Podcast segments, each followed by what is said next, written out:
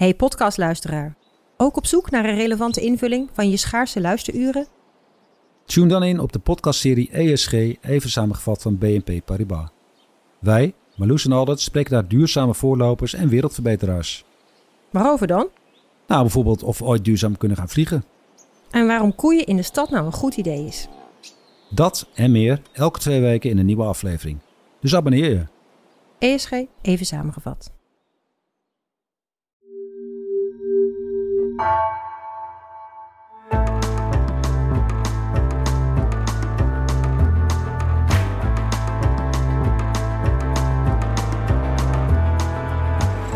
Welkom bij Het Uur.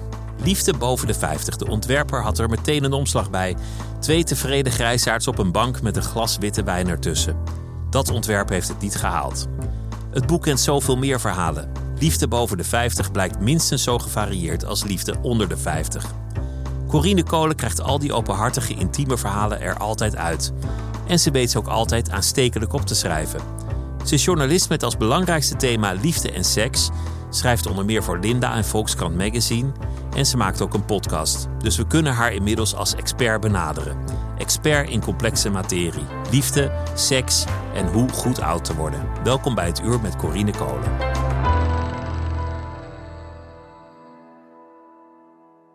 Corine, welkom. Wat leuk dat je bent gekomen. Heel erg leuk. Dank je wel. Ja, alles waarbij staat boven de 50, daar sla ik op aan. Omdat ik binnenkort zelf aan de beurt ben. Ik reed over de snelweg, reed hier naartoe. En er stond een bord, er waren ze woningen voor mensen boven de 50 aan het bouwen. Ja, voelde je aangesproken. Ja, dan denk ik toch van, oh mijn god, dan woon ik hier straks langs de snelweg. Met een soort looprek of wat dan ook. Ja. Daar gaat jouw boek in zekere zin ook over een beeld dat je automatisch hebt bij de zinsnede boven de 50. Ja, boven de 50, boven de 55. Ja, en het gekke is dat beeld bestaat niet alleen bij jongere mensen, maar ook bij de 55-plussers zelf vaak. Daar gaat je hele boek over. Mensen die zeggen, het heeft me verrast dit. Ik had nooit gedacht dat. Mm-hmm. Als iemand me had verteld dat, dat soort dingen.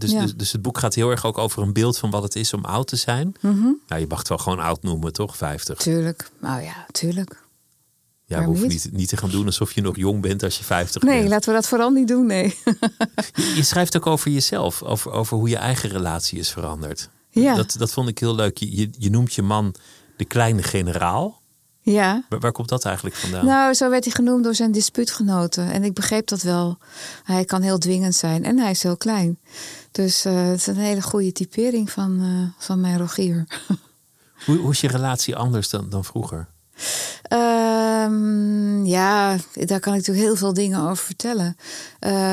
Ten eerste hebben wij natuurlijk een gezin gehad. Kijk, toen wij elkaar leren kennen, toen was hij hoofdredacteur van de Bladkoop. En ik kwam daar solliciteren. En je kunt je wel voorstellen dat dat een heel andere relatie is dan nu. Hij is nu 80 en een beetje aan het eind van zijn carrière. Ook al wil hij dat zelf natuurlijk helemaal niet toegeven. En ik, begin pas, heb ik een beetje het gevoel met die podcast en al die stukken die ik schrijf. Dus ja, dat verschil is er natuurlijk. En het grappige is dat je dan is het ook van belang dat je af en toe gewoon even denkt van, oh ja, maar waar zitten we nu? Wat willen we? En vinden we elkaar nog? Want je verandert allebei en dus verandert die relatie mee. Was jij in eerste instantie leerling? Ja. Ja. Hij was leermeester en jij was leerling en jullie werden verliefd. Ja. Dat lijkt me lastig eigenlijk als je met je leraar samenleeft. Ja, het was natuurlijk niet alleen mijn leraar, al snel niet meer. Maar het is natuurlijk ook tegenwoordig zou het waarschijnlijk ook heel raar naar gekeken worden. Maar toen was het 1985.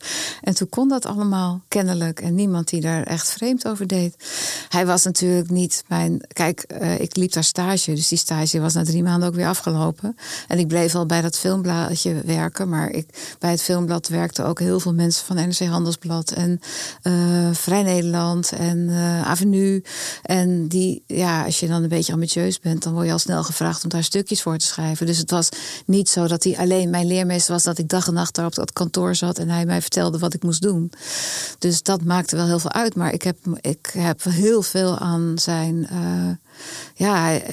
aan hem gehad, inhoudelijk ook. Ik weet nog dat ik zeker de eerste 10 jaar... al mijn stukjes eerst door hem liet lezen. En als hij het goed vond, dan stuurde ik het pas door naar de krant. Ja, idioot, ik moet er zelf om lachen. Werkt dat ook door in andere gebieden? Ja. In de liefde, als je het zo tegen iemand opkijkt, professioneel... Is de relatie dan wel volledig gelijkwaardig als het gaat over waar gaan we heen op vakantie of wat eten we vanavond? Gaan we het hier een heel uur over hebben, oké. Niet een heel uur, ik beloof het. Maar ik vind het wel boeiend. Ja, het is ook heel boeiend. Nou, misschien heb ik wel een vadercomplex. Dat zou heel goed kunnen. Mijn vader was altijd weg en misschien was Rogier mijn nieuwe vader. Maar ook dat verandert natuurlijk... elke keer en bijna met elk jaar. Omdat je zelf steeds verandert. Misschien was dat in het begin zo. En niemand had natuurlijk gedacht dat dat gewoon vervolgens bijna 40 jaar zou duren. Die relatie was natuurlijk... Niemand gaf het een kans. Nou ja, niet. Ik heb het nooit gevraagd. Maar als je gewoon denkt van ja, iemand van 24, iemand van 40, iemand van 24 die nog studeert. En iemand van 40 die bij de VARA heeft gewerkt en bij de VPRO carrière maakt. En dus er zit natuurlijk een enorme gap in alles. Hij had al 2 kinderen. Ik wilde geen kinderen. Ik heb er nu 3, maar ik wilde ze niet. Want ik wilde alleen maar... Wat wilde ik? Ik wilde schrijven, denk ik. De wereld veroveren. Ja. Dus alles verandert. Jij verandert, je beeld van de wereld verandert. De ander verandert, die relatie verandert. Ja. Dus als je dan een soort succesverhaal zou willen distilleren... of een advies, dan zou dat zijn... accepteer dat en laat je relatie mee veranderen. Precies, dat is het. Probeer het niet te bevriezen. Ja, ik denk dat je daar wel een hele goede kern hebt... van het succes van een relatie, inderdaad. Het besef dat je met elkaar meebeweegt... en het besef dat degene met wie je nu bent niet dezelfde is... als 10 jaar geleden, maar zelfs niet dezelfde dan 2 jaar geleden. Ik moest 2 jaar geleden mocht ik voor het luisterboek mijn boek inspreken. Dat was de 7 wetten van de liefde. Dat was 3 jaar nadat ik het geschreven had. En daar schrijf ik ook heel veel over mijn relatie. En het viel me op toen ik dat voorlas. Dacht ik van, maar toen speelden er heel veel dingen die nu niet meer spelen. Die nu anders zijn. En het is zo grappig. En ik kan niet eens goed voorbeelden geven. Want het zijn nuances. Maar ja, dat in 2 jaar, kan je nagaan wat er in die 40 jaar is gebeurd. Toen, een paar jaar geleden, was hij rommelig en dat ergerde jou. Jij wilde dingen organiseren en gewoon duidelijkheid. En hij ging zijn gang. Hij zei, ik ga heel lekker koken en dat duurde dan heel lang. Dan moesten de kinderen al naar bed. Ja. Of we gaan op vakantie, maar we gaan toch niet. Of wel, heb je nou al gebeld? Ja. Dus het is best wel praktische ergernissen. Nou, natuurlijk. Die praktische ergernissen spelen natuurlijk heel erg op als je een gezin hebt. Dat is logisch. Je valt op iemand die jouw boeken laat lezen en die jij boeken laat lezen en met wie je eindeloos door over tentoonstellingen kan slenteren en elkaar kan wijzen op details en schilderijen. Daar val je op. Die valt niet op iemand die misschien wel als keer een leuke vader voor je kinderen zou kunnen zijn. Want wat kan jou dat schelen op je 24e?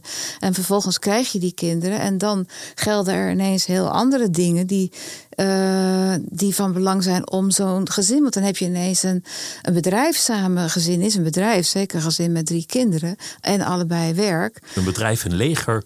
Dat is een militaire operatie. Ja, dat is het ook. En als je dan en hij was altijd een beetje laissez-faire. En ik werd dan inderdaad steeds meer van ja, maar dit en dat. En moeten gewoon, de kindertjes moeten om 6 uur eten. Ze moeten om 8 uur naar bed. Want dan kan ik ook nog even gewoon de krant lezen, weet je. En dat was af en toe wel eens ingewikkeld. Hij vergat ook wel eens kinderen op te halen van het schoolplein.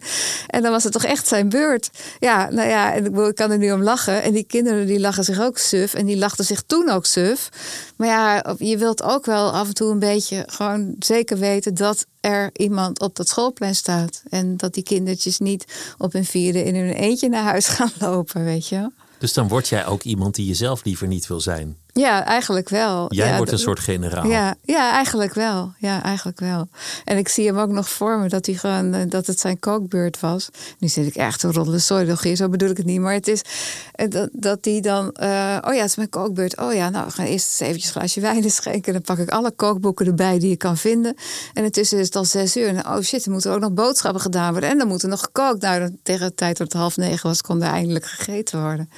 En zo is het nog steeds wel een beetje. En het grappige is dat chaotische en dat rommelige en dat anarchistische was natuurlijk ook waar ik op viel. Hè? Dat vond ik, ja, dat was waar ik ook verliefd op werd. Juist die idiote geest. Maar ja, die idiote geest die is dan soms niet altijd even praktisch als je een gezin hebt. Maar we zijn er doorheen gekomen. En de kinderen zijn Ik zie dat je lacht als je het vertelt. Dat je de humor ervan inziet. En dat is misschien ook wel een reden waarom jullie het overleefd hebben als stel. Zeker. Dat je erom kan lachen. Nou, zeker. Al kon ik dat natuurlijk toen helemaal niet altijd. Maar ja, zeker. En ik denk ook dat het feit dat je kan blijven lachen... en dat hij me elke dag opnieuw nu nog aan het lachen kan maken... met een rare twist in een gesprek of een rare opmerking. Nou, dat is natuurlijk heel erg fijn als dat nog kan, toch?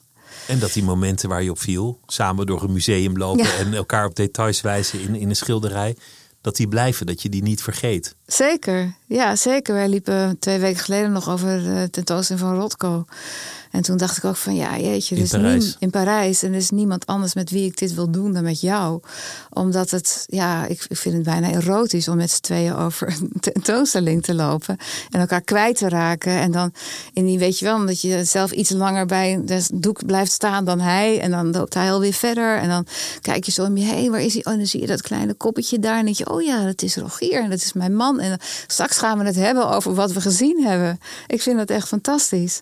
En dat weegt heel erg op tegen alle praktische nonsens... die op zo'n moment zelf belangrijk zijn... maar 3 momenten later natuurlijk weer niet. En dit wel, dit blijft hangen. Ik vind ook dat in het algemeen men veel van elkaar vraagt in de liefde en van zichzelf... Dat iemand is dan een soort financiële partner, een medegezinshoofd, een carrièreadviseur, een familielid, omdat je dan ook deel uitmaakt van een wijdere familie. En een minnaar met wie het seksueel elke avond moet knetteren. Ja. En het moet dan ook nog eens een goede kok zijn, weet ik veel. Ja. Ja, het gaat maar door. Hoeveel rollen kan je aan één persoon toebedelen? Nee, dat is natuurlijk ook helemaal waar. En daar gaat het natuurlijk ook helemaal vaak op fout. Dat gold natuurlijk vroeger niet. In de generatie van mijn ouders kookte mijn moeder... om maar eens even 1 weg te halen. Weet je, mijn moeder werkte ook niet. Ze was wel van 1925, dus het is misschien niet... meer, dat is wel meer dan 2 generaties geleden, denk ik. Mijn moeder was een oude moeder ook, toen ze mij kreeg. Maar ja, dat is wel zo. De verwachtingen zijn heel hoog. En ja, ik zie het ook aan mijn kinderen, weet je wel. Het swipen is allemaal zo gebeurd. En als de mond maar een klein beetje te groot of te klein is... dan wordt er weer naar de andere kant geswiped. En denk van, ja, hallo, weet je. Ik vind het bizar. Hey, heeft dat veel veranderd? Nou, ik denk... dat digitaal daten, de datingbureaus, de Tinder-apps. Ik denk het wel. Ten eerste gaat het heel erg over uiterlijk. Want dat is namelijk het enige wat je ziet. Als op het moment dat je op Tinder gaat, dan hoor je niet een stem. Je ruikt geen geur. Je ziet niet hoe iemand zich beweegt. Je ziet niet hoe charmant iemand tegen een ober doet, bijvoorbeeld. Wat heel erg innemend kan zijn. Je ziet alleen maar een gezicht. En je ziet iemand in zijn favoriete pose met een golfstick of op zijn zeilboot. Of, maar weet je. En dan daaronder een zinnetje als... open voor avontuur. Ja. Of, neem het leven zoals het komt. Oh, vreselijk. Ja, ik hou van wandelen en goede wijn of zo. Nee, afschuwelijk. Ik ben blij dat ik mijn man... Ik had mijn man nooit leren kennen in het Tinder-tijdperk. Op zijn profielfoto alleen was het niet gebeurd. Nee, dat niet, ook niet. Maar ik bedoel, je gaat toch niet instellen... dat je een man van 17 jaar ouder wil? Ik bedoel, wat is dat voor masochisme? Dat is toch raar? En het is denk ik ook de belofte van... dat er altijd om de hoek nog meer is. Ja, nou, maar dat is het ook. Want dat merk ik dus ook aan mijn zoon. Die is echt eindeloos aan het daten. En dan elke keer van, ja, ik ben nu een leuk meisje. Maar ja, misschien is er nog wel eentje. En dan denk je, ja, nou ja, goed. Ja, dat is het. Vroeger in het café wist je, dat is het leukste meisje van het café. Als je die kan krijgen, dan heb je de jackpot. Ja. Zoek niet verder. Ja, ja. Hoe word je eigenlijk journalist? Want dat is zo mooi aan het vak van journalistiek. Dat je journalist met als specialisatie liefde kunt worden. Ja, maar dat is toeval. Zoals alles in mijn leven toeval is, heb ik het gevoel soms. Ik ben ooit gevraagd om... Daar ben ik gewoon voor gevraagd. Wil jij niet eens een stukje over de liefde schrijven? Ik nou, prima. Eén stukje. Door Barbara van Beukering. Die was toen net chef van het magazine van de Volkskrant. En die was daar aangesteld om de boel even wat op te schudden. En zij kwam van Avantgarde, geloof ik weet niet precies. Maar in ieder geval, zij kwam echt uit de bladenwereld. Dus zij dacht, we gaan er een echt blad van maken met rubrieken. En niet alleen maar stukken die eigenlijk ook best in de krant hadden gekund. En nou ja, dan kom je al snel op een beetje op de liefde. Want dat is lekker, zaterdags. Lekker, ja. Het is ontspannend en leuk en smeuig. En ze had herkenbaar. Al een paar mensen gevraagd. Maar het is nog niet zo, het is niet zo makkelijk om over liefde te schrijven. Want ja, je komt heel snel in allerlei platitudes terecht. En de platitudes die we allemaal wel kennen. Uit liedjes en uit de boeken. En toen was ik aan de beurt en toen zei ze, wil jij het eens proberen? En toen bedacht ik, misschien is het leuk om een stel te interviewen elke keer. En dan de een over de een en de ander over de ander. Nou, en het was echt een gouden greep, want het is zo grappig. Als je 2 mensen interviewt over elkaar, dan krijg je dus een portret van een huwelijk. Maar dan blijkt dus, die 2 mensen die dus elke nacht samen slapen, soms een totaal ander beeld hebben van datzelfde huwelijk. Maar dat staat dan wel gewoon zo los van elkaar. Dus die conclusie is voor jou als lezer, wat het natuurlijk alleen nog maar veel mooier maakt. Nou, dat was een enorm succes. En toen dachten we van als we dat nou eens 3 maanden doen, dan hebben we eigenlijk alle liefdes wel een beetje in kaart gebracht. Maar dat heb ik 7 jaar gedaan toen. En daarna ben ik nog een jaar iets anders gaan doen. En toen ben ik weer teruggefloten. Want ja, die liefde, dat vonden de lezers toch wel erg leuk. En intussen ben ik zelf ook heel erg verknocht aan het onderwerp, omdat het zo veelzijdig is. Het is zo, weet je wel, je denkt inderdaad van 10 afleveringen, dan hebben we alle soorten liefdes. Maar het is net als zo'n waaier, weet je wel. Het zijn allemaal van die kleine, hoe noem je dat, lamelletjes, die eindeloos zijn. Die zijn onuitputtelijk. En elk verhaal is in detail net weer anders. En juist in die kleine andere details, daar zit voor mij de ontroering. Niet in het grote, maar in die details. Hoe iemand kijkt, hoe iemand op een hotelbed ligt, hoe iemand vervolgens iets moeilijks moet zeggen. Weet je wel, bijna Raymond Carver-achtig. Dus zo interview je ook, altijd naar het detail toe. Ja. Hij kuste je, waar kuste die dan? Wat voor kus was het? En hoe smaakte die kus? Ja. Wat voor hotel was het? Ja. Hoe zag dat bed er dan uit? Exact. Ja. Hij kwam aanlopen. Hoe kwam die aanlopen? Ja, en hoe keek hij? En wat had hij aan? En het is niet dat je dat altijd gebruikt. Want dat zou flauw zijn, want dan wordt het een trucje. Maar je hebt wel, en het hele beeld zit in mijn hoofd. Dus als een film. Dus ik kan vervolgens uit die film pakken wat ik wil voor mijn stuk. Dus dan moet je ook een tomeloze nieuwsgierigheid hebben. Ja, dat heb ik ook. Je moet er nooit heen gaan en denken, ik moet nog even een stukje maken. Want dan wil je niet weten hoe dat gordijn er precies uitzag. Nee, dat heb ik ook. Die tomeloze nieuwsgierigheid. Die duurt 1,5 uur. Dan is het klaar. Dan zit je vol. Dan denk je, ik weet alles wat ik wil weten. Ik ga een stukje schrijven. En stukje klinkt oneerbiedig. Zo bedoel ik het niet. Nee, maar dat is het natuurlijk wel. Ja, nee, dat is het. En dat vind ik er het mooiste aan. Juist omdat die liefde zo... zo makkelijk in allerlei platitudes te vangen is, probeer ik die tussengebiedjes die eigenlijk de liefde maken op te schrijven. Dus inderdaad, als iemand, toevallig stuk wat ik net geschreven heb, op een hotelbed, dat iemand op een waddeneiland is en hij gaat zijn relatie uitmaken. En dan is het heel mooi inderdaad om niet te zeggen van we waren op een hotelkamer en ik heb het uitgemaakt. En toen ben ik meteen de eerste boot weer naar het vasteland genomen. Wat natuurlijk ook al tamelijk dramatisch is. Maar het is veel mooier om die man te laten vertellen hoe die vrouw op dat bed lag. En waar ze naartoe keek. En of ze elkaar aankeken toen hij vertelde dat hij het uit ging maken. En of zij hem ook aankeek of dat zij wegkeek. En hoe ze reageerde en hoe haar stem klonk toen zij reageerde.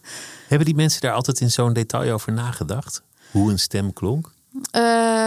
Niet altijd, maar het zijn natuurlijk wel altijd hele belangrijke momenten waar ze over praten. Dus op het moment dat ze erover na gaan denken, dan weten ze dat vaak wel weer. Alleen zijn ze zelf niet geneigd om er overheen te praten. Want het gaat natuurlijk helemaal niet, voor hen gaat het niet over hoe hun stem klonk. Voor hen gaat het over het feit dat die relatie uitgaat. Maar voor ons als lezer is dat nou juist leuk. Want daardoor worden wij in dat verhaal getrokken. Want die informatie van mijn relaties uit, dat is inwisselbare informatie. Want er gaan zoveel relaties uit. Ja, statistisch gaan er heel veel relaties uit. Ja. De meeste uiteindelijk wel. Ja. Dat zet een paar dingen in. Ten eerste zei je net van, als je twee mensen over dezelfde relatie interviewt, hebben ze allebei een ander verhaal. Mm-hmm. Daar zit ook de humor en de spanning. Dat is Woody Allen, mm-hmm. om het zomaar te noemen. Yeah, yeah. Daar zit de ironie. Dat mensen hebben een ander leven geleefd terwijl ze dachten dat ze samen waren. Yeah, dus yeah. Als je één verhaal vraagt, dan weet je dat het ook een deel fictie is geworden. Dat het geheugen er iets van heeft gemaakt. Ja, natuurlijk. Maar dat geldt natuurlijk voor alles. En fictie is helemaal niet erg. Als deze man daarover vertelt, zoals hij dat gevoeld heeft, dan is dat belangrijk. En zijn waarheid. Precies. En of zij nou wel of niet een broek aan had of de boer, dat is zijn waarheid. Ik ga er natuurlijk niet even kijken of die vrouw bellen. Nee, daar is het soort stuk niet voor. En dat is ook helemaal niet erg. En misschien is er wel eens iemand bij die het volledig uit zijn duim zegt. Ik denk het niet. Maar het zou kunnen. Nou, prima toch? Ik bedoel, ja, als dat zijn verhaal is op die manier, dan mag daar best wel eens af en toe zo eentje tussendoor sluipen, als het maar een mooi verhaal is. Maar als jij een eigen oordeel zal hebben over het vreemdgaan, het bedrog, over de streken die mensen elkaar leveren, mm-hmm. dan zou je het stuk niet kunnen schrijven. Niet in zo'n detail. Nee. Het zou je in de weg zitten. Als jij daar zou zitten van, gore rotzak, hoe kon je dat nou toch doen? Ja. Dan denk ik niet dat het een mooi stuk wordt. Dus jij moet alle oordelen die je eventueel hebt uitstellen, uit de weg zien te krijgen. Ja, maar dat moet jij toch ook? Jij bent toch ook een interviewer? Dat doe je toch ook, of niet? Nou ja, ik kan wel een oordeel hebben dat me in de weg zit. Ja? Als je aan het interviewen bent? Ja, dat gebeurt me niet vaak. Maar dan zeg ik het meestal maar gewoon. Oh ja, oké. Dan zou ik zeggen van, nou, kom nou toch. Nee, maar dan help je je interview daarmee verder. Ja. Dat zeg ik ook. Alleen, ik wil volgens wel weten wat iemand dan te melden heeft. En ik wil dat wel kunnen begrijpen. Want ik denk dat je alleen dit soort stukken kan schrijven als je de wil hebt om iemand te begrijpen. Want inderdaad, als je gewoon, weet je, al die heel veel stukken gaan inderdaad over vreemdgaan. En een vrouw die dan elke keer na de afwas naar de buurman rent. Maar en als ik die vrouw niet zou kunnen begrijpen, dan zou daar inderdaad al snel een moralistisch oordeel in zitten. En dan voel jij dat als lezer ook. En dat zou een heel saai stuk opleveren. Je wilt juist voelen waarom die vrouw dat doet. En je wilt voelen, want iemand is nooit alleen maar één ding natuurlijk. Je wilt tegelijk voelen dat ze zich schuldig voelt. Want dat voelt ze zich ook. Want ze laat wel de man en de kinderen achter. En dan kan ze weer die kinderen niet voorlezen. Maar ja, anders dan kan ze niet naar die buurman. Dus wat wil ze doen? Dus die tweestrijd, die zit heel vaak, die zit altijd in mensen natuurlijk. Dat vind ik ook heel belangrijk om dat ook te laten zien. Want dat maakt ze gewoon herkenbaar. Dat zijn veel van die verhalen boven de 50. Gewoon, verliefd worden op iemand anders. Weten dat verzet zinloos is. Er toch lang tegen vechten. En uiteindelijk maar gewoon de boel opblazen en de oversteek wagen. Met alle schade die je berokkent. En weet dat je schepen achter je verbrandt. En met spijt en wroeging. Ja. Dat zijn de wendingen waar toch een aantal stukken over gaan. Waar een aantal stukken over gaat, ja. Maar lang niet allemaal hoor. Want er zitten ook hele mooie herinneringen in. En er zitten ook oude liefdes in. Het is echt niet zo dat alle 60-plussers hun huwelijk opblazen. En vervolgens weer narcistisch of een nieuwe relatie beginnen. Maar het gebeurt wel. En het gebeurt misschien meer dan vroeger.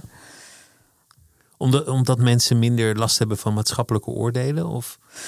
Ja, dat. En ik denk ook dat ze zich realiseren dat ze gewoon na hun 60ste nog een heel leven hebben. Dat ze misschien wel ouder en gezonder blijven. En ze zijn financieel onafhankelijk. En dat zijn natuurlijk allemaal belangrijke dingen die ervoor zorgen dat je denkt van oké, maar dan kan ik dus ook, als ik gewoon mezelf kan verzorgen en ik word nog tot mijn 80ste, kan ik nog hardlopen bij zo'n spreken en al die verre reizen maken, wil ik dat dan wel met degene met wie ik nu ben? Wil ik dat niet met iemand anders of in mijn eentje? In die zin gaat het boek ook heel erg over oud worden en hoe we anders oud worden dan vroeger wellicht en hoe het is om je leven in te richten in de volgende fase. Ja, ja. Nou, ik denk dat vooral, want ik denk nu ook aan een stuk van een man... Ja, die al jaren getrouwd is met die vrouw... en die hebben eigenlijk nooit een gesprek ergens over. En ze gaan eigenlijk allebei hun eigen weg... maar ze zijn wel heel erg verknocht aan elkaar. Kijk, dat kan ook, hè. Maar het is meer wat ik eigenlijk met al die verhalen tegelijk wil vertellen... of wat al die verhalen tegelijk vertellen... daar hebben ze mij niet eens voor nodig... is dat de 50-plussers, de 55-plussers, 60-plussers, 70 en ook 80-plussers... veel creatiever zijn dan ooit. En in het zelf vormgeven van de relatie die ze willen en die ze hebben. En dat vind ik er heel erg bijzonder aan. Dat is ook mooi wat je daar zegt, dat je het zelf vormgeeft. Ja. Dat je de manier vindt die bij jou past en bij je partner past. En ja. Dat een uniek verhaal is dat je zelf creëert. Ja, precies. En dat ze die vrijheid nemen en die vrijheid ook durven nemen. Dat vind ik er heel erg mooi aan. Dat vind ik ook heel erg... Dat maakt ook korte metten met dat ageism en weet je wel. En dat gewoon... Ja, die 50-plussers weten donders goed wat ze willen. En misschien wel beter nog dan de 20ers en de 30ers. Die nog veel meer last hebben van allerlei onzekerheden. En die gezinnen die aan hen hangen. Ik hoorde dat de ontwerper voor het omslag aanvankelijk kwam met twee gemoedelijke mensen met een glaasje witte wijn op een bank met grijs haar. Ja. Die elkaar tevreden in de ogen keken. Ja, ik moest daar zo om lachen. Ik dacht, ja, zo grappig. Laat iemand een voorstel doen voor een omslag van een boek van 50-plussers. En inderdaad, wat krijg je dan? Iemand met van dat zilver parelgrijs haar. Je kent dat wel uit verzekeringsreclames. En een hele lieve glimlach waar geen kwaad bij zit. En een hele lieve man die haar ook liefdevol aankijkt en een glaasje witte wijn. En dan een beetje zo omvloerst en een beetje zachte fotocamera. En dan denk je, oh ja, maar weet je, er zat natuurlijk geen kwaad bij. Want die ontwerper die heeft natuurlijk echt zijn best gedaan. Die dacht niet, we gaan even die 50ers te kakken zetten. Maar kan je nagaan hoe dat beeld is geïntegreerd in ieders hoofd? Ik schrik ook van de term 50 plus. Ja. Terwijl het eigenlijk pas begint natuurlijk. Je kan nog zoveel en je weet wat je kan. En dat is zo fijn. Ik vind het heel leuk om oud te worden. Want je weet eindelijk wie je bent. Je weet wat je kan. De middelen zijn er, de vrijheid, de ervaring. Ja, precies. En ja. Ja, en dan blijkt dat er nog heel veel kan wat je nog helemaal niet gedaan hebt in je leven. Dan denk ik, ja... Er zijn natuurlijk ook heel veel mensen die gewoon op 65 gewoon een beetje op een lager pitje gaan. Maar ja, ik vind het allemaal nog zo fantastisch leuk. En ik denk heel veel 50, 60-plussers met mij. Wat ik zo interessant vind is de rol van herinneringen bij veel van die beschreven mensen. Dat een vroegere leraar toch heel belangrijk blijkt op wie ze als puber verliefd was. Of een collega met wie eigenlijk nooit iets is gebeurd in seksuele zin. Maar het was meer een soort flirt. Mm-hmm. Dat daar een heel leven aan gedacht wordt. Ja. Liefdes die nooit tot wasdom kwamen. Die toch de grote liefde blijken. Ja, of verongelukt zijn toen ze 18 waren. Ja, of iemand die zichzelf van het leven heeft beroofd. Ja. Die al wist, ik kan nog maar geen relatie aan. Maar toch zeker weten, dit was mijn grote liefde. Ja. Dus veel is eigenlijk ook best vluchtig. Uh-huh. Best terloops. En blijkt dan later enorm belangrijk. Ja. Zijn. Ja, en dan blijkt inderdaad dat die mensen hun leven lang alle nieuwe liefdes toetsen aan die ene liefde die is overleden of voorbij ging. Dus die herinneringen worden wel belangrijk. Die zitten in dat bolletje. Ja, zeker. Tuurlijk. Die heb je zelf ook natuurlijk. Van die herinneringen aan jeugdliefdes. Want dat is natuurlijk wel de eerste keer dat je gewoon echt verliefd werd. Ik had een verhaal van een meisje die dan met een jongen aan de rivier lag. Ik ben zelf ook opgegroeid in het uiterwaardengebied. Dus ik kan me dat helemaal zo voorstellen. Lagen ze in die uiterwaarden. En dan zwaar, ik weet niet, 16, 15. En ook als die jongen raadde welke kleur haar onderbroekje had, dan mocht hij even haar onderbroekje zien. En zij had 4 kleuren van de Hema. Geel, roze, blauw en noem maar groen. Nou, dat vind ik dan zo mooi. Dat is ook weer zo'n detail, hè? En dan denk je, oh ja, dus je ziet het gewoon voor je. Die 2 die daar liggen met dat kleur. Dat waren die katoenen onderbroekjes van de Hema. En daar zit al die opwinding en romantiek. Alles, daar zit alles in. En de hoop en de spanning en ook de aarzeling en het enge ervan. Van weet je, ja. Heeft het je wijzer gemaakt over de liefde? Er zo lang over schrijven? Wijzer, weet ik niet. Ik kijk wel met meer mededogen naar mijn medemens. Dat is een hele goede eigenschap, vind ik.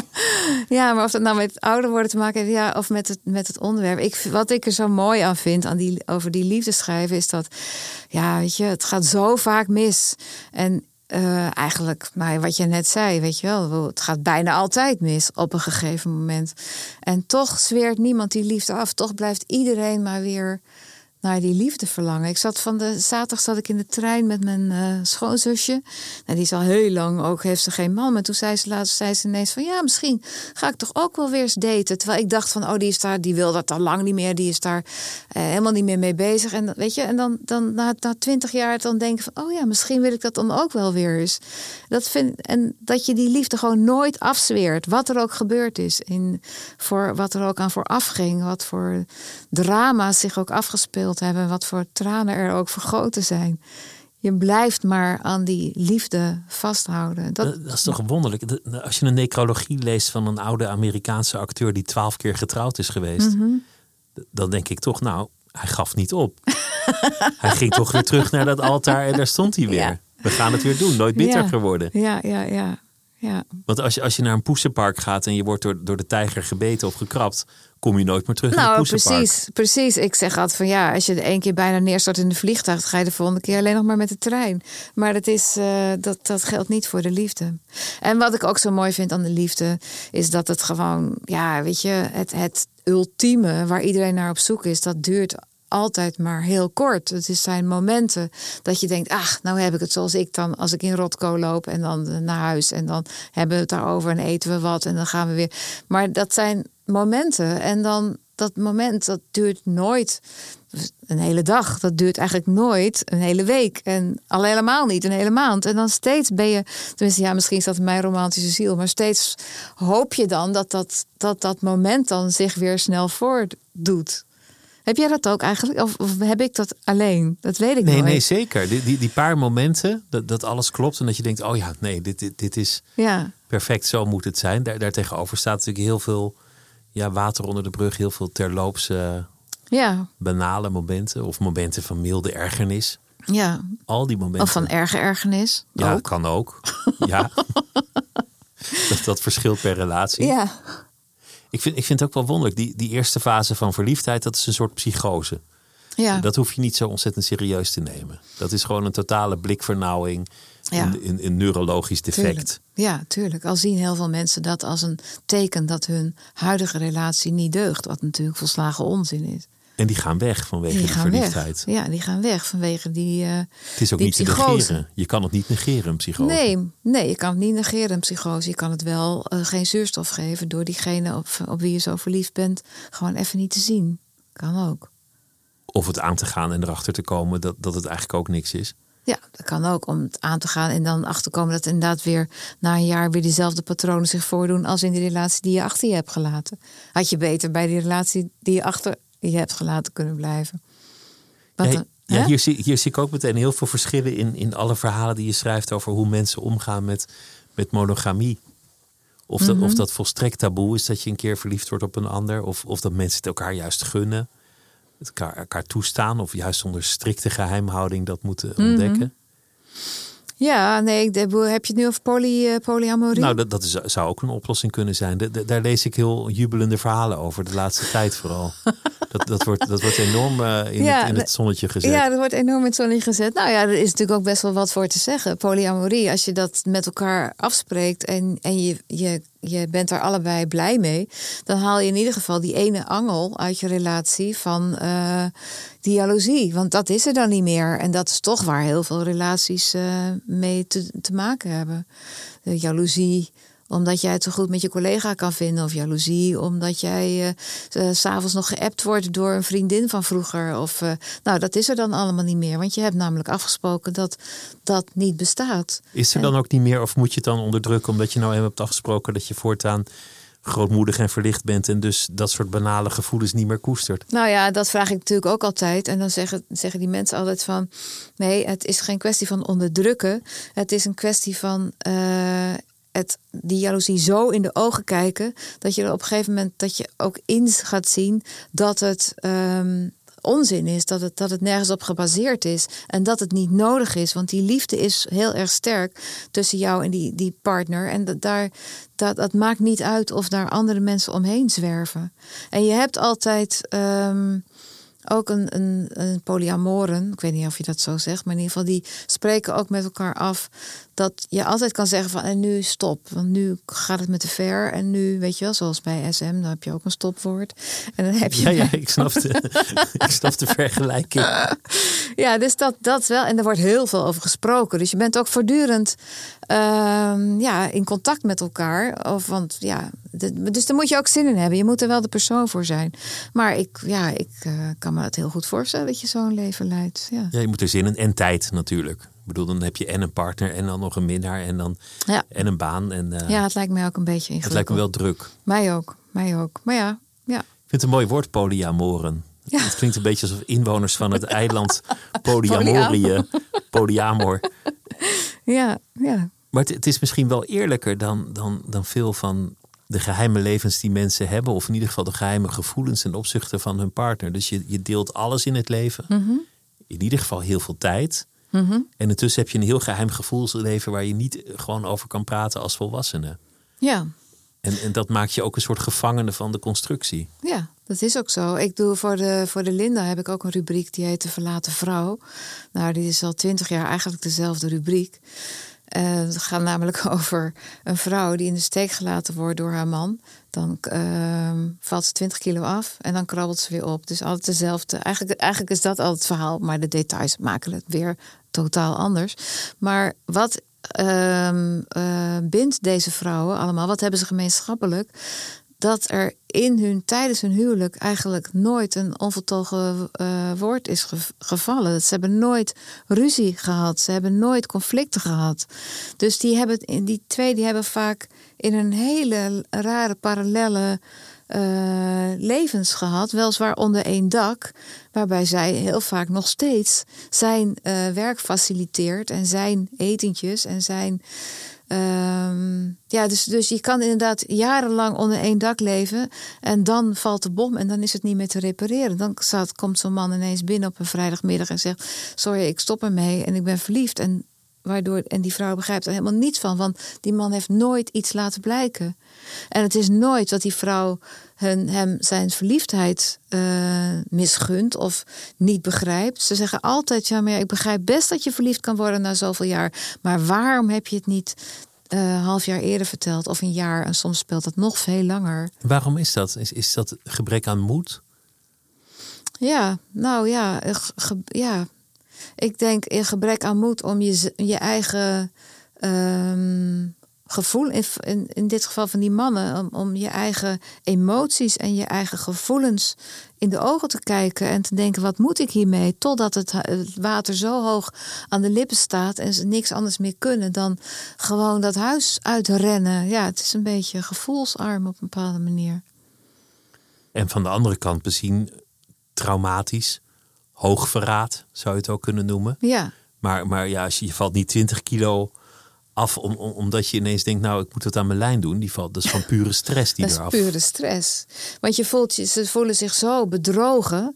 En niet eens door die affaire, maar door het feit dat die man dat al jaren heeft, bijvoorbeeld die affaire, blijkt dan achteraf. En dan denken ze, oh, maar toen wij op vakantie waren, toen daar en daar, toen had hij ook al met die vrouw. En nu begrijp ik waarom hij zo lang wegbleef in dat badhokje. Want hij was natuurlijk met haar aan het bellen. Dus je hele geschiedenis wordt weggevaagd door die ene bekendheid. En mensen bouwen ook zoveel op de liefde. Het is dan ook meteen je huis, je gezin, je financiële huishouding, je pensioenplan. Ja, zeker. Dat is natuurlijk ook waar. Je bouwt op drassige grond in die zin. Ja, dat is een hele goeie. Je bouwt op drassige grond. Hoe zou dat anders kunnen? Ja, allebei volkomen autonoom zijn, maar wie kan het betalen? Ja. Andersom ook, dat mensen ineens gaan verhuizen naar een ander continent, hun huis te koop zetten en al hun spullen veilen op marktplaats, omdat ze denken, ik ben verliefd, ik ga er vandoor, dit is het. Ja. Er is niets anders dat iemand zo snel veranderingen kan laten doorvoeren. Nee, precies. Daarom is liefde. Want als je zegt, ik schrijf over de liefde, dan beginnen mensen altijd een beetje te lachen. En denken, oh, oké, prima. Maar er is niets zo krachtig als de liefde. Er vallen hele kabinetten vallen er. Kijk maar naar al die presidentskandidaten, weet je wel. Die konden er ook wat van in Amerika. Toch teruggaan, terwijl de cameraploeg voor de deur stond. Weet je nog, die republikeinse kandidaat en de hele roddelpers stond verzameld. Ja. En hij wist, mijn kandidatuur gaat eraan als ik nu toch naar dat motel ga. Maar hij dacht, nou, via de brandtrap. Was dat Gary Hart of niet? Juist. Ja. Hij ging via de brandtrap. Oh, en toen... man. Heb jij ooit dat prachtige interview gelezen met in de New Yorker over Gary Hart, dat portret? Ja, ik herinner me daar iets van. Er is ook later een film op basis van dat portret gemaakt. Is dat zo? Geen geweldige film. Oh, maar dat stuk was echt zo goed. Maar je hebt alles mee en voor verliefdheid, laten we het dan maar verliefdheid noemen, laat je alles vallen. Ja, ja. Dus het is heel krachtig. Het is een, het is een gigantisch cliché. Het is een druk. Het is een druk, ja. Ja, nou ja, die verliefdheid natuurlijk. Want dat maakt ook allerlei rare dingetjes aan in je hoofd. En, dus het is ook drugs. Het schijnt ook dat hetzelfde gebied in je hersenen wordt geactiveerd als cocaïne, weet ik veel, zoiets. Gaat het ook over mensen zelf? Over het leven dat je zou willen leiden? Het leven dat een ander jou gaat brengen? Dat je verliefd wordt op wie jij denkt te worden door met de ander te zijn? Tuurlijk. Ik denk dat dat een heel groot... motivatie is. In het, dat is natuurlijk ook zo. Want ga je zelf maar na in alle relaties die je hebt gehad. Dan ben je ook steeds iemand anders. Je wordt iemand anders op het moment dat je een relatie hebt met de volgende. Dan wordt er weer een schijnwerpertje op een ander plekje van je gezet. Terwijl je gewend was dat het schijnwerpertje altijd hier stond. Komt hij ineens van die kant. Denk je, oh wow, ik heb ook een rechterkant. En ik heb ook, weet je. En dat snap ik ook wel. Dat is natuurlijk ook fantastisch. Dat je ineens van wandelen houdt. Of, bijvoorbeeld. Of van koken. Of weet precies, ik veel wat. Ik kan me voorstellen als ik nu een andere man tegen zou komen. Dat ik ineens wandelvakanties zou gaan doen. Nou, Rogier komt nauwelijks meer vooruit. Dus dat zit er niet in. Weet je, en dat snap ik wel. Dat je dan ineens denkt van maar ik heb nog zoveel andere kanten. Die waren altijd onbelicht. Dat begrijp ik wel. Dat is natuurlijk ook heel verslavend. Maar daar ga je ook meteen de mist in. Want je verliest jezelf. Je wordt een beetje de ander. Je verliest je eigen identiteit uit het oog. Want je bent de blik van de ander ben je dan. Ja, je bent de blik van de ander. Je vergeet wie je zelf was. Ja, maar ja, wie ben je zelf, Pieter? Dat is misschien ook een hele belangrijke conclusie. Alles gaat over jezelf zijn, jezelf kunnen zijn. Ja. Ook in dit boek gaat het heel veel over mensen die zichzelf ontdekken. Ja. Dat zelf heel relatief is. Dat is het natuurlijk ook zo. En als je vraagt aan iemand van... wat vond je nou zo leuk aan degene op wie je zo verliefd wordt? Dan zeggen ze of ik had het gevoel dat ik thuis kwam. Of ze zeggen ik kon mezelf zijn. En dan denk ik van maar hoezo? Wie is dat dan? Dat zelf is toch ook een soort zwabberend iets. De ene keer ben je toch die en de andere keer ben je die en de volgende keer ben je die. Er is toch niet een zelf? Dus dan vraag ik ook altijd, maar wat bedoel je daar dan mee? Dat zegt iedereen, maar wat bedoel je daar dan mee? Wat zeggen mensen dan? Want het is bijna een cliché dat je poneert. Ik wil mezelf zijn of trouw aan mezelf zijn of dicht bij mezelf blijven. Ja, precies. Dat is ook zo. Je vraagt door en het wankelt. Ja.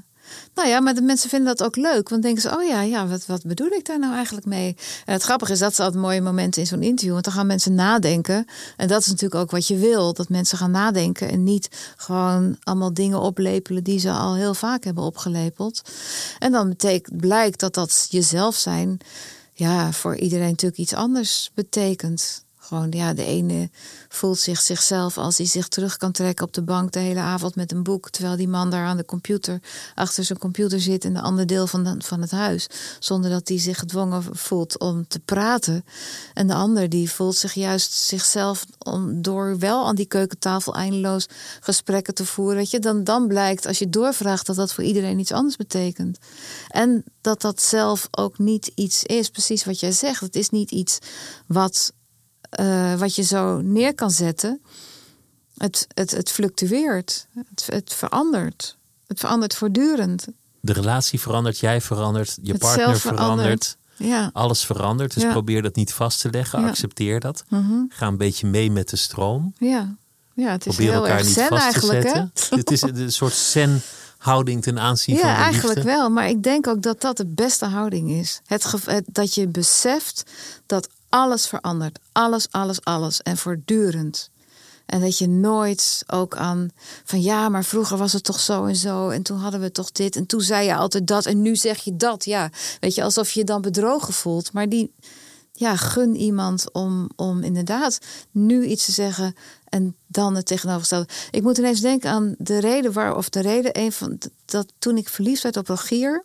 Ik weet nog heel goed wat hij tegen mij zei vlak daarvoor. En wat ongetwijfeld die verliefdheid ook mede heeft veroorzaakt. Toen zei hij tegen mij, maar wie heeft tegen jou gezegd dat je consequent moet zijn? En toen dacht ik van, ik vond dat zo'n opluchting. Dat ik ineens dacht van, maar wie heeft tegen mij gezegd? Dat ik kwam uit een gereformeerd milieu. Ik had gereformeerde vriendjes. Die ook wel natuurlijk vrijgevochten waren. Maar toch nog steeds in dat nog enigszins rigide milieu zaten. En ineens kwam ik iemand tegen die zei, maar je hoeft helemaal niet consequent zijn. Je kan nu dit zeggen en dan dat. En toen dacht ik van, wow, nou deze man, daar wil ik bij in de buurt blijven. Want daar kan ik echt iets van leren. En daar kan ik gewoon, daar kan ik mee verder leven. Want dan geef je elkaar ook de ruimte om te veranderen. Ja. Een relatie is ook een soort land. Hè? Je hebt jouw lied en jullie favoriete plek en jullie favoriete restaurant. Het is als een vlag en een volkslied en een nationale feestdag. Ja. Je bouwt dat helemaal op. Ja, en mensen koesteren dat ook. En je koestert onze favoriete wijn. Dit vinden wij leuk. Dit vinden wij leuk. Het woord wij zal ik nooit gebruiken. Ja, hooguit als we gaan even boodschappen doen. Maar als wij praat ik nooit. Ik weet nog mijn moeder dat ooit tegen mij zei, maar je hebt het nooit over wij. Maar ja, ik voel me hier veel beter bij. Ik vind het, dat autonome vind ik heel fijn. En dat symbiotische zou ik heel benauwend vinden. Ik zal nooit een kettingje om mijn nek dragen met de naam van mijn man bijvoorbeeld. Ik zou het gevoel hebben dat hij van lood was. Maar wat ook heel kinderachtig is, dat snap ik. Maar... Nou ja, zo werkt het dan voor jou. Dat is ook... Maar je zou niet meer een wandelvakantie met hem kunnen boeken, zou je? Nee, dat zou ik niet kunnen boeken. We kunnen wel kleine stukjes lopen, maar hij loopt moeilijker. Dat is de ouderdom die dan erin komt. Ja. De volgende fase, want we kunnen allemaal heel mooi en romantisch. En zo is het ook over 50 plus, 70 plus, 80 plus wat mij betreft. 100 plus, waarom niet? Maar uiteindelijk kom je bij de aftakeling, de ouderdom en daaruit voortvloeiend de ondergang. Ja. De dood. De dood, ja. Mm-hmm. Dat komt ook veel voor in het boek. Mensen die elkaar gewoon verliezen aan de man met de zeis. Zeker, ja. Hoe ga je daarmee om? Al die liefde en dan uiteindelijk verbreekt die relatie niet vrijwillig of door het toedoen van een van de partners. Je bedoelt, bereid ik mij daarvoor zelf op voor? Ja, of in het algemeen. Hoe kan een mens zich voorbereiden op de dood van een geliefde? Ja, daar kan je natuurlijk helemaal niet op voorbereiden. Behalve dan dat je wel af en toe kan bedenken dat het ooit gaat gebeuren. En dat zal dan misschien iets van de zware slag afnemen van zoals die vrouwen die zich volledig lieten verrassen door die mannen die hen ineens in de steek lieten, weet je natuurlijk wel, als je ouder wordt, dat een van beiden op een gegeven moment dood zal gaan. En het is denk ik ook goed om daar af en toe over na te denken. En goed om te denken van oké, stel dat ik straks alleen kom te staan, wat dan? Wat ga ik dan doen? En natuurlijk is het anders op het moment zelf. Maar ik denk wel dat het goed is om je daarop voor te bereiden in zekere zin. En dat doe je natuurlijk, dat doe ik nu ook al. Als je gewoon bij begrafenissen komt, bij generatiegenoten van mijn man. Wat natuurlijk steeds vaker voorkomt. Dan denk ik, maar ik denk zelfs van, maar zij hebben dit zo georganiseerd. Ik weet niet of ik dat ook zo ga doen. Misschien ga ik dat wel. En dat gaat gewoon vanzelf. Maar ook, als je mensen dan die ziet van, hoe zou ik daarmee omgaan? Hoe zou ik nu in deze situatie zijn? Ik denk dat dat ook heel gezond is als iedereen dat zou doen. Wat ik mooi vind in je boek is dat het nooit het einde is. Sommigen krijgen bijvoorbeeld een nieuwe liefde, maar anderen die blijven ook leven met de overleden partner. Mm-hmm. In een soort, niet als een geestesverschijning, maar gewoon in gedachten gaat die relatie door, ontwikkelt zich nog. Ja, dat vind ik ook heel mooie verhalen. Er is een verhaal van een man die echt een wetenschapper, beta-wetenschapper, dus helemaal wars van spiritualiteit, maar die had wel een hele spirituele vrouw. En van Indonesische afkomst. En op het moment dat zij sterft, is het net alsof haar spiritualiteit op hem ja, overslaat. En dan voelt hij haar de hele dag. En hij voelt haar de trap, als hij de trap oploopt. En dan gaat de telefoon op de raarste moment. En dan net op het moment dat hij aan iemand belt die dan hulp nodig heeft. Nou, ik weet niet, maar hij heeft het gevoel dat heeft zij... zij zorgt hiervoor. En dan kan je denken van, wat een onzin. Maar het is ook wel heel mooi. En het is in ieder geval voor deze man een mooie manier om met die dood om te gaan. En haar nog bij zich te voelen. Ja, dat is heel mooi. Ja. Je hebt het ook over seks geschreven. Voor de Linda had je zelfs een aparte rubriek. Ja, nee, dat doe ik weer nu. Dat is ook wel een uitdaging in lange relaties. Hoe hou je de seks een beetje peperig? Ja. Moet dat eigenlijk? Ja. Heb je eigenlijk een lange relatie? Ja, best lang. 5 jaar. Oh, oké. Ja, en heel leuk, moet ik zeggen. Oh, oké. Nou. Ja. En dat komt omdat ik niks van mijn vriendin snap. Nou, precies. Dat is toch heel leuk? Die blijft gewoon een enigma aan over 20 jaar nog steeds. Ja, nou, dat heb ik dus ook met mijn man. Precies dat. Het gevoel dat je iemand nooit echt helemaal zal krijgen of zo. Of helemaal nooit zal... Ja, je weet nooit wat er nu weer gebeurt. Ja. En ik kan alleen maar met vrolijkheid dat aanschouwen. Ja, nou, fantastisch. Is het moeilijk om over seks te schrijven? Ja, dat is heel moeilijk. Want in seks wordt nog sneller, loop je nog sneller de kans om dat het plat wordt. Nog sneller dan bij gewoon de liefde. De liefde kan je nog over zoenen schrijven. Maar op het moment dat je het hebt in seks over neuken, dan wordt het al... Dus dat is lastig, ja. Dan moet je weer op die manier naar details. Maar misschien wil je ze niet altijd horen. Nee, maar goed. Je moet naar details. Maar wat ik ook heel erg doe is het vragen naar wat je toen dacht. Wat dacht je toen je die hand verlegde? En waarom verplaatste je die hand van zijn dij naar zijn bil, bij wijze van spreken? En weet je dat nog? Herinner je dat nog? En weet je nog met welk gevoel je die vrijpartij begon? En dacht je van, oh god, nou even snel. Of dacht je van, nou ik ga hier nou eens even helemaal voor liggen of voor zitten. Weet je? En op het moment dat je die overwegingen ook betrekt bij dat stukje over seks, dan wordt het weer begrijpelijk en invoelbaar voor je lezer. Want die kunnen daarin meegaan. Dan heb je het alleen maar over neuken en benenwijd, dan is het gewoon, denk je, oké. Snap je wat ik bedoel? Want dan wordt het weer iets waar je je lezer eigenlijk intrekt. Dan maak je het poëtischer. Nou ja, poëtischer vind ik dan zo'n flauw woord. Maar je maakt het wel herkenbaarder. En ik wil dan ook altijd ik wil graag dat ze dan een soort vrijpartij beschrijven. Niet een soort absoluut hoogtepunt van wat ze ooit hebben meegemaakt, maar gewoon van de afgelopen paar weken. En waar was je toen? En wat dacht je? En wat deed je? En wat deed je na afloop? En wat hoopte je? En nou, als je al dat soort overwegingen in dat stukje stopt, dan wordt het een heel mooi stukje. Kan het een mooi stukje worden? Je bent ook wel streng voor jezelf. Zo'n stuk wordt wel geschaafd en er wordt echt aan gewerkt en gekneed.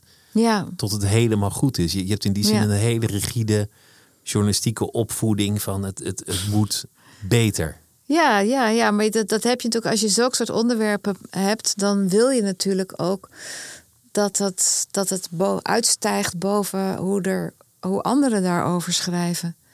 Dat is lijkt me ook een hele logische ambitie. Juist omdat banaliteit op de loer zou kunnen liggen... Ja. Moet je heel erg je best doen om het echt heel goed te maken. Ja, en bijvoorbeeld als iemand over BDSM praat zoals laatst... ja, dan wil je dat iemand dat begrijpelijk maakt... zodat ik denk, of jij denkt, als je dat leest... oh ja, nee, maar het is misschien niks voor mij... maar ik snap wel dat zij dat fijn vindt. Weet je, en als je het alleen maar in die banaliteiten houdt... van zweepjes en vastbinden... dan haakt meteen de 80% van die lezers af... die denken, ja, maar dat is niks voor mij. Maar het gaat er mij juist om dat jij denkt van... oh, hey, dat is grappig, dat heb ik eigenlijk nog nooit zo gelezen over BDSM... maar wat leuk dat zij dat zo werkt voor haar... Wat fijn en wat grappig. Dat wist ik niet. Dat je iemand zo je verhaal inlokt, als het ware. Ja, dat is eigenlijk wat ik elke keer weer opnieuw probeer. Dat is grappig, dat juist lichte onderwerpen moeilijker zijn om over te schrijven. Dat een makkelijk stuk moeilijker is om te maken dan een moeilijk stuk. Wat vrij makkelijk is. Als je bijna zou zeggen, maak een heel moeilijk stuk voor de zaterdagbijlage... over de internationale verhoudingen met China. Ja. Dan heb ik dat in een half uur af. Niemand snapt een reet van dat stuk, maar ik zal er toch nog een complimentje voor krijgen. Ja. Maar een echt toegankelijk stuk over een alledaags onderwerp wat iedereen van erbij meemaakt. Ja. Dat is moeilijk. En dat is precies wat ik het allerleukste vind. Boy, ik had het net ook al over die verhalen van Raymond Carver bijvoorbeeld. Ken je die? Ja. Dat gaat alleen maar over iemand die zit bingo te doen. En die loopt naar de wc. Die merkt dat ze een bloedvlekje in haar broekje heeft. En denkt, oh my god, dan gaan we weer. Weet je, en meer, heel veel meer is het niet. Maar juist al die details. En dat vind ik dan fantastisch. Heb je zelf ooit die ambitie gehad? Van, nu ga ik toneelstukken schrijven of nu wordt het een roman. Of laat mij maar eens een speelfilm bij elkaar verzinnen. Ik ben trouwens wel met Carl van Hols Pellekaan altijd bezig met series ontwikkelen. En die stuiten dan weer af bij Netflix of bij, om allerlei redenen die niks met ons te maken hebben, vinden wij. Dat zijn ook vaak lange, onverharde wegen. Die leiden naar dat is echt. Maar dat vind ik wel heel erg leuk. En dan blijkt wel dat ik natuurlijk zoveel mensen heb geïnterviewd. Die zitten allemaal in mijn kop. En dan ga je zo'n verhaal en dan ga je karakters bedenken. En hoef ik alleen maar zo te doen. En ik heb al die karakters die gewoon ook echt bestaan. Weet je, dat zijn echt bestaande mensen. Die kan je zo gebruiken. Nou, en Karen, die is fantastisch in de grote lijnen. En die is heeft een enorm creatief brein. Dus dat vind ik echt zo ontzettend leuk om te doen. Nu zou het nog een keer gemaakt moeten worden. Dat is wel wat me gaat bijblijven aan dit gesprek. Dat iedereen hetzelfde is, maar dat als je goed kijkt, iedereen totaal anders is. Ja. Elke liefde uniek is. Ja, dat is het ook. En dat is dus iets wat ik niet wist, ook toen ik begon. Want toen dachten we van, we doen er 7 en dan weten we het wel. Maar hoe langer je met dit onderwerp bezighoudt, hoe meer dit blijkt dat iedereen anders is. En iedereen andere behoeften, andere verlangens. En je maakt je eigen leven ook zachter als je dat gewoon erkent van wie je ook maar tegenkomt. Ja, precies. Iedereen is anders. Ja. En was Gary Hart, was het wel een republikein of was het nou een democraat? Dat krijg ik nu ook even niet helder in. Volgens mij was het een democraat. Volgens mij ook, ja. Ik zei republikein, maar het was een democraat. Het is maar een detail, maar dat spookt dan ineens door je hoofd. Maar ook over details, hè. Want dat stuk, want dat hij daar, wat jij nu net beschreef, was ik al lang vergeten. Maar dat stuk, dat zoomt dus ook heel erg in op details. Ik ben even vergeten wie het gedaan heeft. Maar een van die grote volgens mij... hoe heet hij nou? Nou ja, een van die grote New Yorker journalisten. En die beschrijft dan op een gegeven moment een etentje. Want hij logeert daar. Want Gary Hart woont intussen echt in the middle of nowhere. Die heeft zich helemaal afgesloten. Een etentje waar Gary aanwezig is. Zijn vrouw en die journalist. Want hij slaapt daar. En dan zou je zeggen, als het gaat om zo'n onderwerp, dan ga je niet zo'n etentje beschrijven. Want wat doet zo'n etentje ertoe? Maar dat doet natuurlijk wel heel erg toe. Want hij beschrijft precies hoe die vrouw daar aan tafel zit. En hoe die vrouw, bij wijze van spreken, kruipt voor die Gary. En tegelijkertijd zich heel erg als een geslagen vrouw gedraagt. Want die vrouw die had natuurlijk ook al het idee dat ze in het Witte Huis terecht zou komen. En dat is nooit gebeurd. Dus die vrouw is ook voor haar leven lang getekend. En dat laat hij niet zien door te zeggen van, ik voel me getekend, bladibla, want dat zou flauw zijn. Maar door die dialoog te beschrijven tussen Gary, zijn vrouw, dat gaat over zure wijn, over... Dus Gary en zijn vrouw, voel je helemaal precies wat er aan de hand is in dat huwelijk. Doordat Gary ooit die affaire heeft gehad. En dat is wat ik bedoel, snap je? Dat is ook wat ik probeer in die stukken. Je probeert via het detail het grote verhaal te vertellen. En daar zijn die Amerikanen en de New Yorkers zo ontzettend goed in. Want dat is ook hoe het gaat. Het wordt verteld via wat niet wordt verteld. Ja, je hebt precies. Het over zure wijn precies. Waarin alle verwijten... Ja. Bij elkaar komen. Exact. En dat vind ik heel erg mooi. En ik heb altijd een zwak voor de tragische held. Je had president kunnen worden, de machtigste man op de wereld. Niets stond je nog in de weg. Het was eigenlijk een gelopen race. Iedereen was dol op je. Ja. En toch ging je voor wie eigenlijk? En waarom? Precies. Een ranzig motel. Ja. En je wist dat het mis zou gaan en toch ging je er vol in. Ja. Ik heb een zwak voor dat soort mensen. Ja, tuurlijk. Ik ook. Voor het vleeselijke. Ik ook. Maar wat een straf, hè? Ongelooflijk. Dankjewel dat je te gast wilde zijn. Het was een groot genoegen om met je te praten. En ik wens je heel veel succes en heel veel liefde en heel veel plezier. Dankjewel. Ik vond het ook superleuk. Dank je. En dat was Het Uur voor deze week. Volgende week is er weer een aflevering. Het Uur wordt gemaakt door Mira Zeehandelaar. Productie en techniek Céline Cornelis en mijn naam is Pieter van der Wielen. Tot volgende week.